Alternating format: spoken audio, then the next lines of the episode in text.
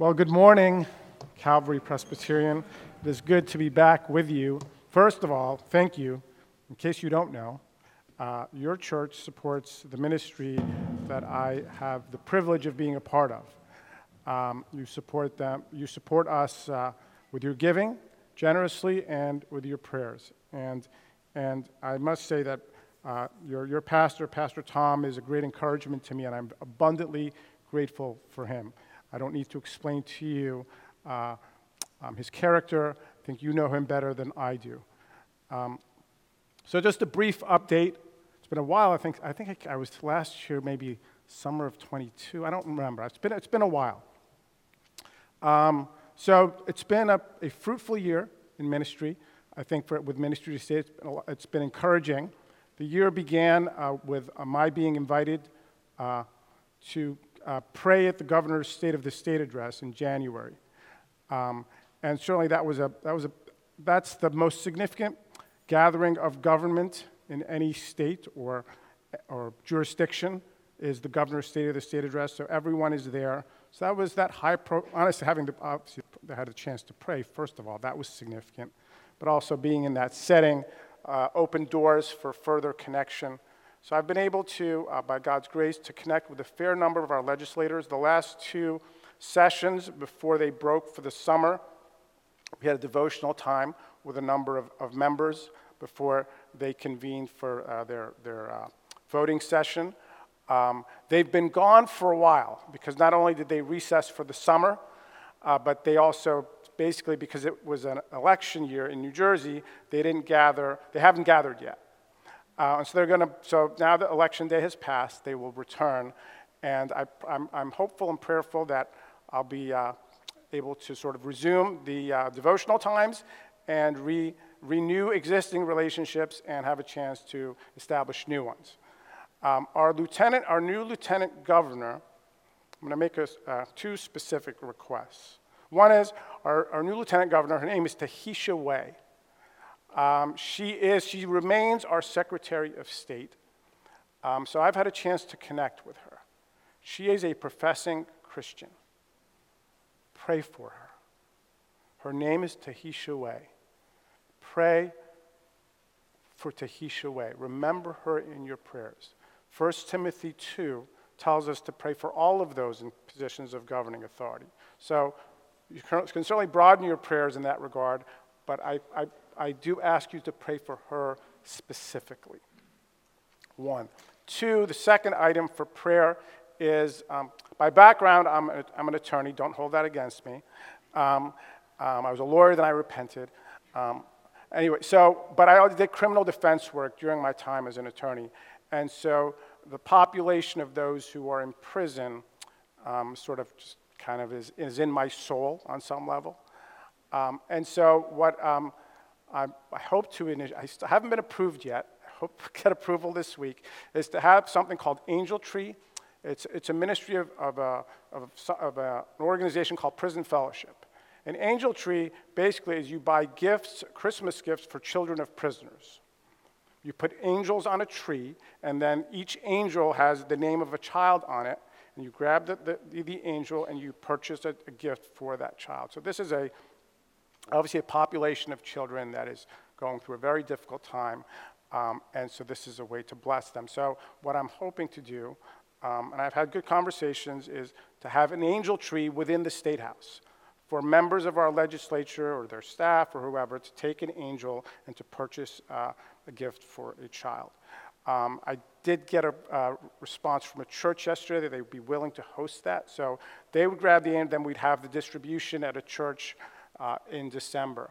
And so there's a lot of details and logistics to work out with respect to that. There's still approval from the state to permit that to happen. I am hopeful regarding that. Um, and obviously, a chance to engage our, our members and so on in, in that way. So be, please be praying for that to go forward and for all of the, for the approval to come, for that to go forward, and for that to be uh, just a blessed time for everyone involved. So, again, thank you. Uh, uh, so, a couple of things in terms of the table um, the, where you come in at the foyer. There's, uh, there's a prayer card there, there's a pamphlet telling about ministry to state.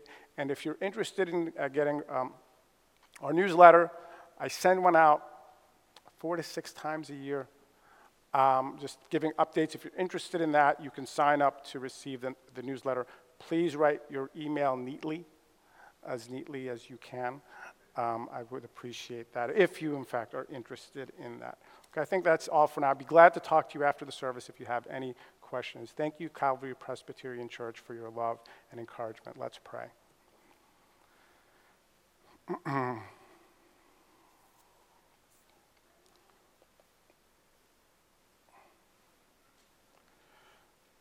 Our Father, we thank you for this gathering of the saints in light, that every Sunday morning we wake up on the first day of the week, the day of new creation, the day of resurrection, the day where Jesus walked out of the grave alive and then and gives life, life today and life everlasting to all who come to him in repentance and faith the one who bore our sins in his body on the tree that we might die to sin and live to righteousness.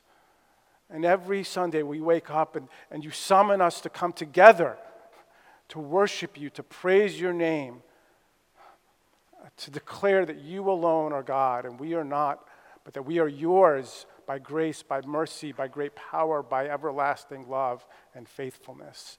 May these truths well up in us. Lord, and may they be encouraged and impressed upon us because we have met here this morning. Your kingdom come, your will be done, hallowed be your name.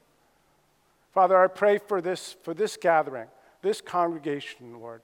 I pray that you would um, meet all of their needs according to your riches and glory. Heal the sick, um, minister, to, and minister and comfort the grieving. Um, be near those who are lonely. Give them friendship within this fellowship, Lord. Provide for those who need work, uh, Lord. Give hope to the despairing. Be light to those in darkness. Lord, for those who are here, Lord, who have gathered here this morning not knowing you, um, I pray that the knowledge of God in Christ, the love of God, the mercy of God would would, would capture their minds and fill their hearts. I pray that for each of us because we all need to be renewed in that.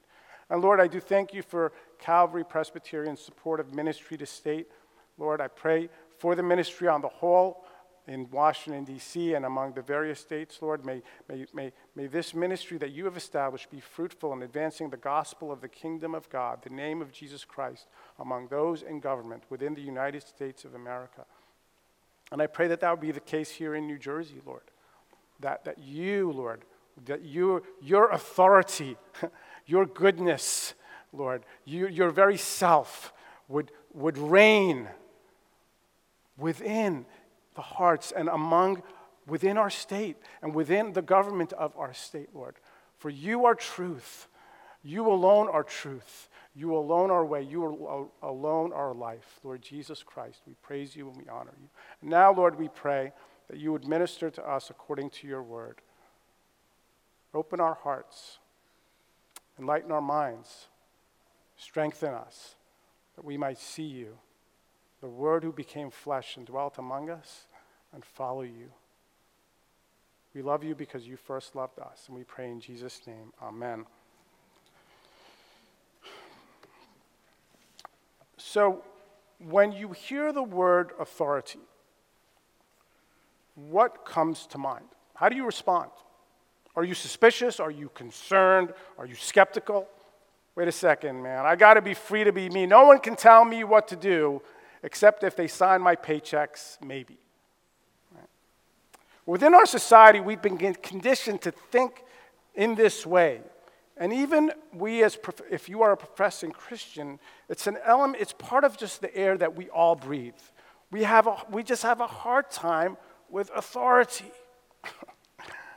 it's a sort of part of our cultural ethos. And we have a hard time differentiating authority from authoritarianism. We have a hard time differentiating authority from the abuse of authority. Now, the irony, of course, is that those who condition us to reject authority simply wish to substitute their own authority for that they want us to reject, whether that's parental authority or church authority or even the authority of God Himself. They say, you know, they tell us to be free, but then define freedom as what they believe, how they wish society, society to be, what they conceive that gives life meaning and value and purpose and worth, right? what makes life worth living. So, you will live under authority that is unmistakable and is unavoidable. You'll be subject to forces and ideas that do not originate with you. The question is who or what that authority will be. So, to answer, consider that question, uh, let's turn to our sermon text this morning. Our sermon text is from Matthew chapter 8, verse 23 to chapter 9, verse 13.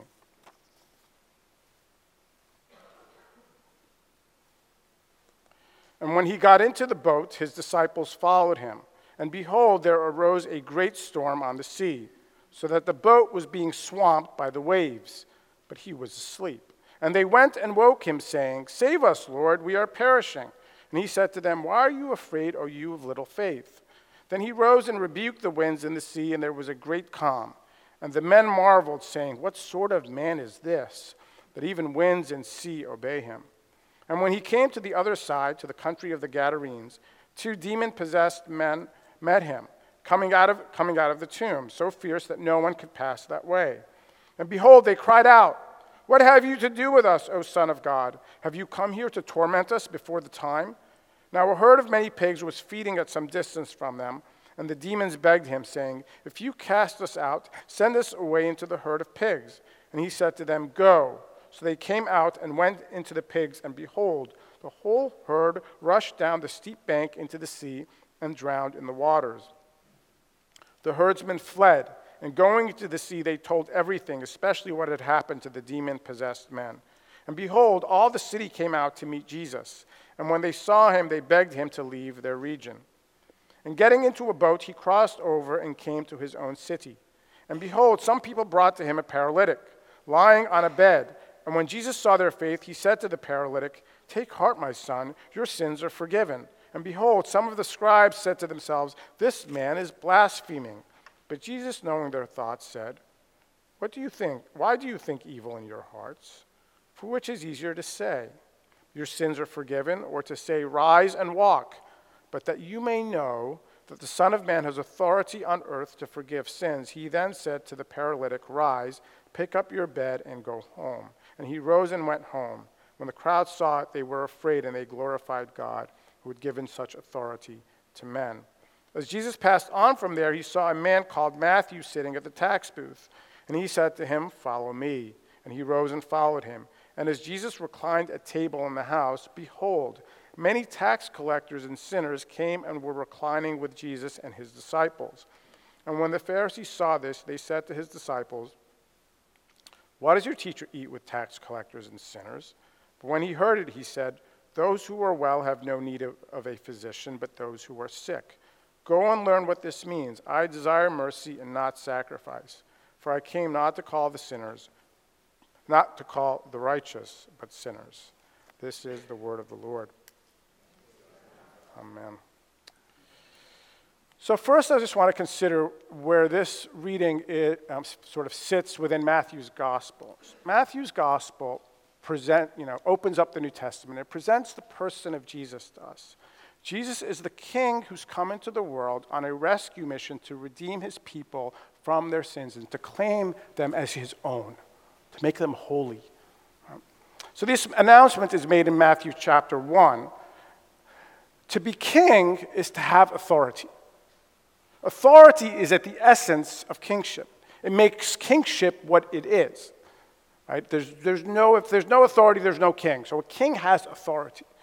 So as king, that's how Jesus comes. He comes with authority, authority to speak and authority to act. So after presenting Jesus to us as the king who's come with authority, we read Jesus' teaching over the course of a number of chapters of Matthew. The, the teaching contained in Matthew 5 to 7 in particular is something that, that um, we, you know, that, that is in, that's where sort of Jesus sort of declares his message. And it's known to us as the Sermon on the Mount. And here's how the Sermon on the Mount concludes. And when Jesus finished these sayings, the crowds were astonished at his teaching, for he was teaching them as one who had authority, and not as their scribes. Matthew chapter 7, verses 28 to 29. Was it the manner of Jesus' speech at which the crowds marveled? You know, he spoke with a booming voice. He was large and in charge. I mean, maybe he did. I don't know. I, was, I wasn't there. But that wasn't, that's not the point. Um, it was the content of Jesus' teaching. Right? Ordinarily, a teacher or even a prophet did not speak on his own authority. He simply passed on what he received, whether it was from another teacher or even God himself. This is what God says. Or put another way, whatever authority he had came from someone else. But in the Sermon on the Mount, what does Jesus say repeatedly? You have heard it said, but I say to you, I say to you, hey, buddy, who are you? That's how they talked back then. Um, I'm the one with authority. What I say is what is. I define reality. There is no one above me validating my words. They simply stand by virtue of my saying them because I'm the one with authority. What I declare is what is. So, following the Sermon on the Mount, we see Jesus then acting with authority. We see him exercising authority over illness and disease. He heals a number of people. And then in our reading this morning, we see Jesus continuing to exercise authority. We, uh, we see him exercising authority in one setting after another over different aspects of reality. We see him exercising authority over nature, over the spiritual realm, and over people regarding their ultimate destiny, over physical reality, over spiritual reality, and over humanity. That's all. So, in each of these settings, Jesus' authority is disturbing or unsettling in some way. It's disruptive of what people expect or what they want. And the question for them, and by extension for us this morning, is this Are we willing to accept the disturbance Jesus brings with him and his authority, or would we rather keep our lives settled the way they are without his authority? Are we willing to accept the disturbance that Jesus brings with him and his authority, or would, or would we rather keep our life settled the way they are without his authority? So let's enter in. First setting, Matthew 8 23 to 27. The disciples are following Jesus. They're in the boat with Jesus when a huge storm comes up on the sea, causing them to fear for their lives. Unfortunately and strangely, insofar as they're concerned, what's Jesus doing? He's sleeping. So the disciples are disturbed by this. Save us, Lord, we are perishing. And, and uh, the account in Mark's gospel in chapter 4 of the same episode, they say, Do you not care that we are perishing? Lord, we're in trouble. Don't you care? Is that not a feeling or cry that you are familiar with? Might be an ongoing situation in your life right now. You have a situation where you believe Jesus is with you, and yet you are in trouble and he is asleep. It seems as if he's not paying attention. He's not doing anything to save you from the storm. Lord, I need you. Lord, do something, anything. Please make it go away. And it doesn't go away. Lord, don't you care? Lord, are you even there? Is any of this real? Here's what Jesus says to you Why are you afraid, O you of little faith? He takes the opportunity of the storm not to soothe them, they're there, but to awaken them. You still don't know me. You still don't understand. You still don't trust me. You see this, the, the storm and its power, which is real. God, our Lord, never calls us to deny reality. He's not saying there's no storm, right? That's not what he, you see the storm. The storm is real but you don't see me and my goodness and my power and my care in the midst of it. Brothers and sisters, when you don't see Jesus, not as you imagine him to be, but as he really is, all you see is the storm, and you are afraid. afraid of abandonment, afraid of what's next, afraid there's no way out, afraid of death. Maybe you're not afraid anymore because you've, you've given up and you're past fear to despair. I'll just wait for the waves to consume me. Before Jesus does anything, before he intervenes to address your fears and your despair, Jesus focuses your attention on him. He says, Look at me. The storm does not define reality. I define reality. Who I am is not subject to the storm, but the storm is subject to who I am. And then Jesus acts. Verses 26 to 27. Then he rose and rebuked the winds and the sea, and there was a great calm.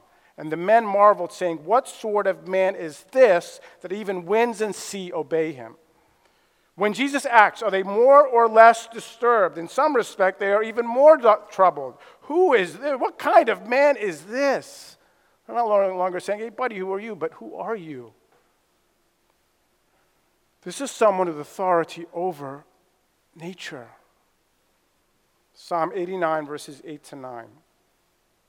O Lord God of hosts, who is mighty as you are, O Lord, with your faithfulness all around you? You rule the raging of the sea. When its waves rise, you still them. Psalm 107. Then they cried to the Lord in their trouble, and he delivered them from their distress. He made the storm be still, and the waves of the sea were hushed. Who is this that the storm and the waves do what he tells them? The authority that belongs to God is the authority that belongs to Jesus. The power that belongs to God is the power that belongs to Jesus. This is God with you. He is Lord with you in the storm, exercising authority over it at all times, both when it rages and when it stops. The presence of the Lord, the presence of the storm isn't indicative of the absence of the Lord. But someone who can control the wind and rain isn't someone whose power you can harness, you can manage. You cannot control the authority of Jesus. You can only resist it and oppose it, or you can trust it and rest in it. When you follow Jesus, when he makes you his by amazing grace and great power and everlasting love.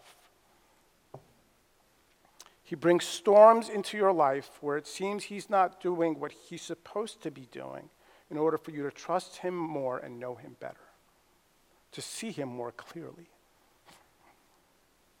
And he's with you all the way through. Yea, though I walk through the valley of the shadow of death, I will fear no evil for one reason and one reason only you are with me.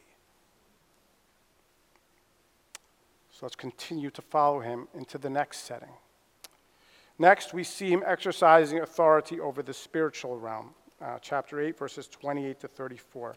So there's, here's an encounter with two men possessed by demons. Now, a lot of people in our society would say, What's up with the demons, man?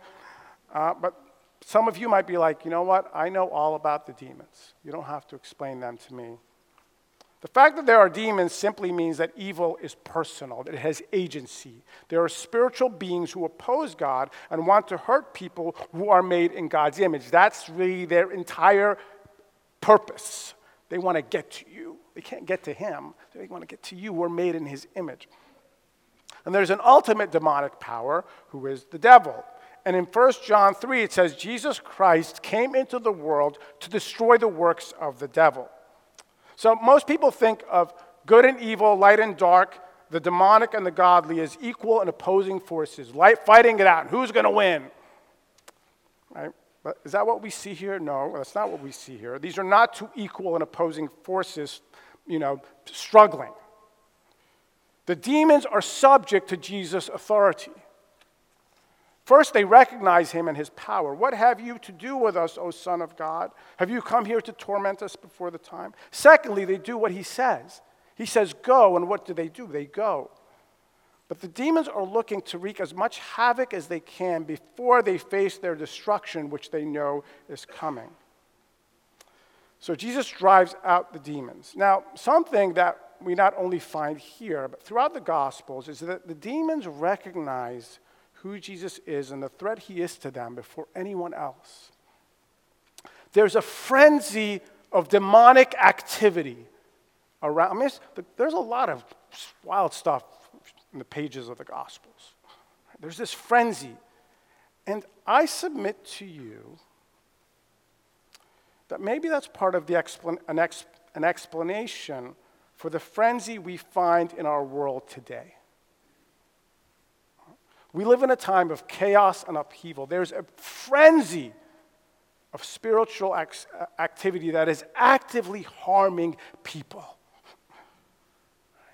That is, I mean, we live in turbulent times where the most basic truths in reality are up for grabs and under assault.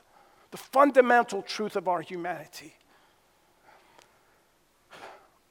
At the same time, consider this that this is an indicator and of and response to the advancement of God's kingdom and the work of the Holy Spirit. The frenzy of demonic activity is a response. Maybe the demons know something that's not a, because, because everyone else in the gospel is like, who is this? And we don't know. And it's all so confusing. But the demon's like, we know who you are, and we're here on the scene. Friends, don't be put off by the frenzy,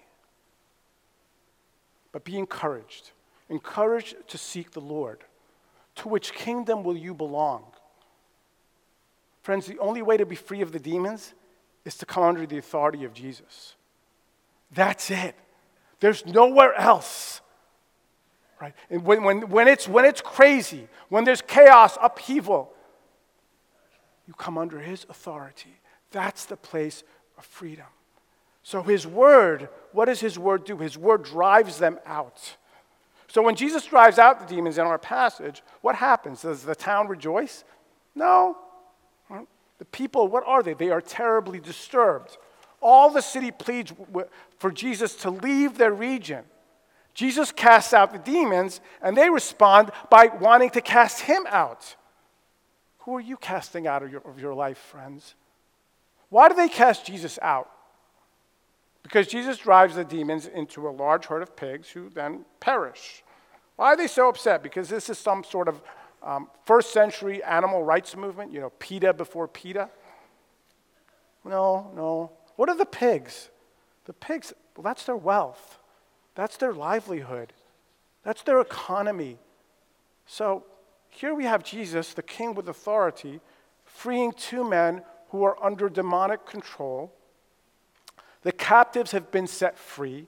The kingdom of God is on the move, but it's too costly too disruptive to the lives of those in the community. Again, this is the local economy we're talking about. This is not a small thing. But they're, they're so captive to what they have, to their way of life the way it is, that they can't see what's right in front of their eyes. They can't see Jesus. They can't see what he's doing. They only see what they are losing and not what they are gaining. You're messing everything up, man. Get out of here. Go away. So they prefer to keep their lives the way they are, even with the demons, than having their lives disrupted and disturbed by Jesus. Friends, can you relate? Can you relate to the desire to keep a safe, ordered, comfortable life? Again, this was a big deal to them. This was their economy. It's not a small thing. We can't look at them and say, how ridiculous, because we're tempted in the same direction.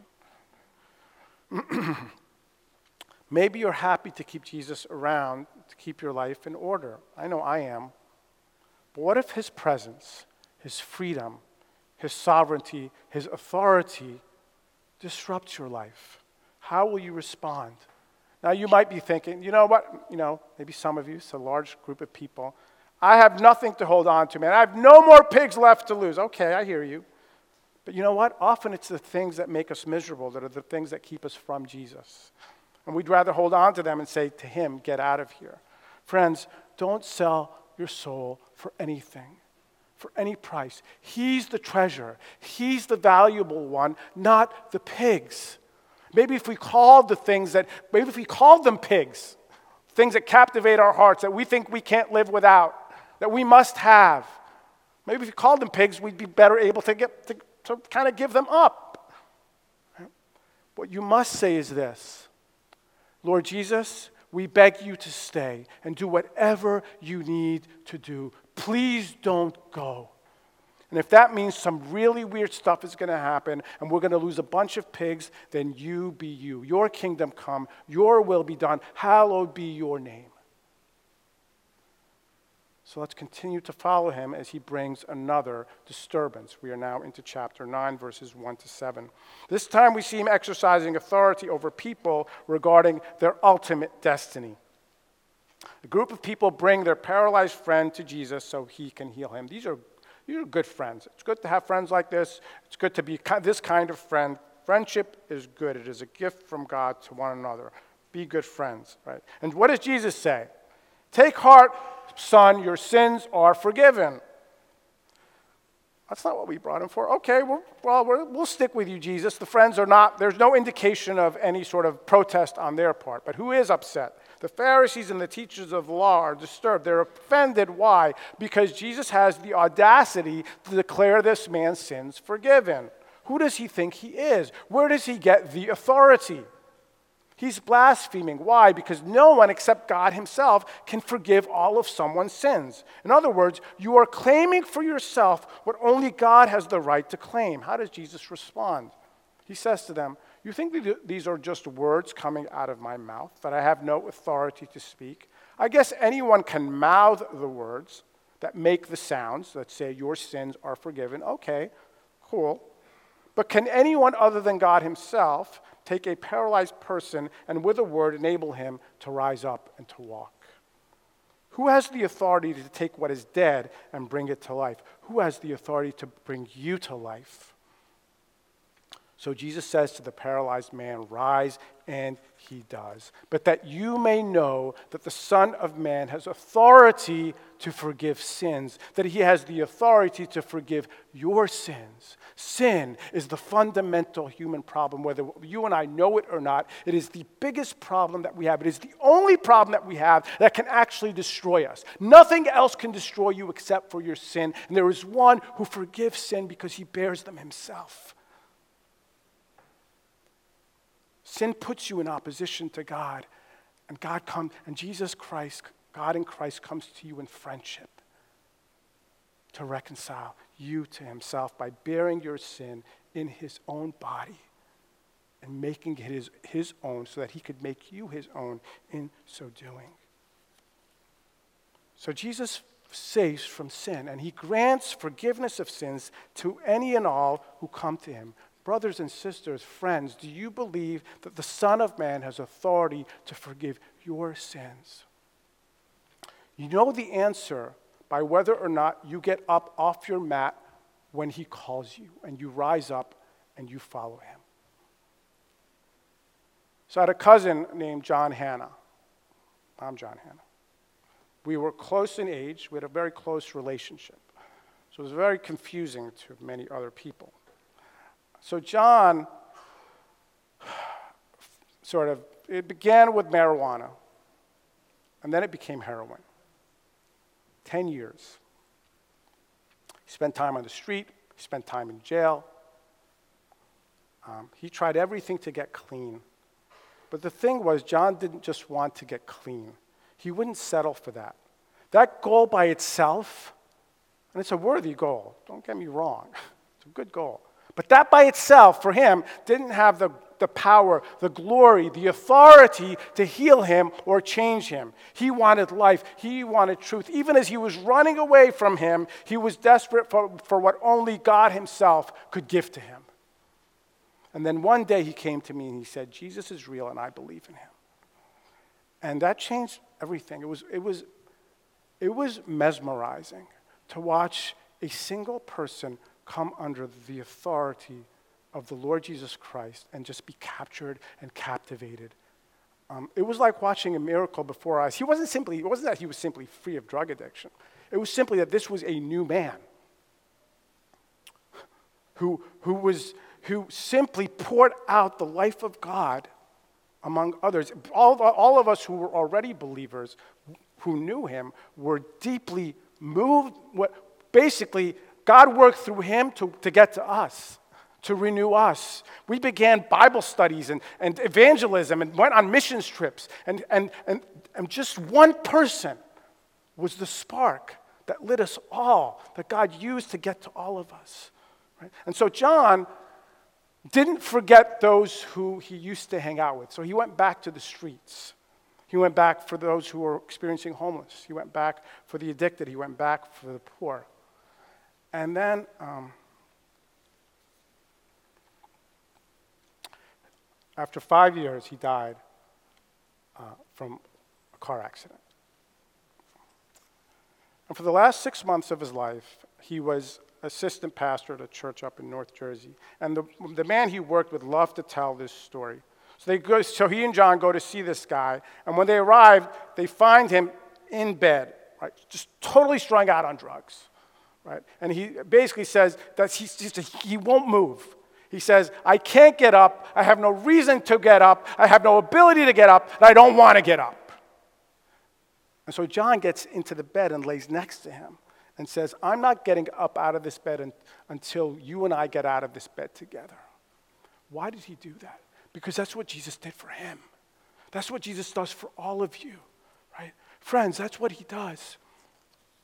He comes down and he lays right next to you in the bed that you have made, from which you can't get up and won't get up, and maybe from which you don't want to get up. And he says, We are getting up together. He comes down into the raging storm and sin of your life and has it consume him and overcome him and kill him on the cross. And then he rises and he raises you with him when you come to him as your authority. He takes you by the hand. He says, Get up. Friends, will you come? How can you not come? How can you not do what we see Matthew doing in our passage in the last of our four settings? Jesus says, Follow me. And Matthew's like, Me? I can follow you? Really? Me? Can, can I do that? Can I, can I come be with you? Is that true? Wherever you go, I can go, and you'll always be with me? Of course, I'll follow you. I'll follow you anywhere. And if you do that, then you'll do exactly what Matthew does. He invites all of his friends. There's a party. He's like, Come, he'll take anybody. Whatever, whoever you are, whatever your situation is, whatever your st- whatever's going on right now in your life, come. Because he came not to call the righteous, but sinners to repentance. It's not the healthy who need a doctor, but the sick. This is from uh, John Piper, what Jesus demands from the world. When the most glorious person in the universe pays all my debts and then demands that I come to live with him and enter into his joy, there can be no more desirable demand imaginable. No more desirable demand. So Matthew's gospel concludes like this All authority in heaven and on earth has been given to me. All authority.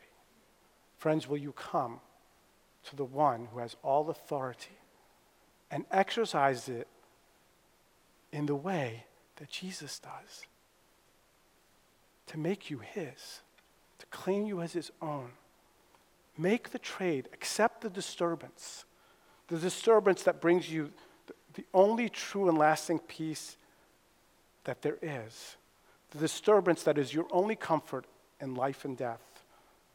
And you will, as we sang this morning to open our service, you will rejoice and you'll be glad today and you'll be glad forever. Let's pray.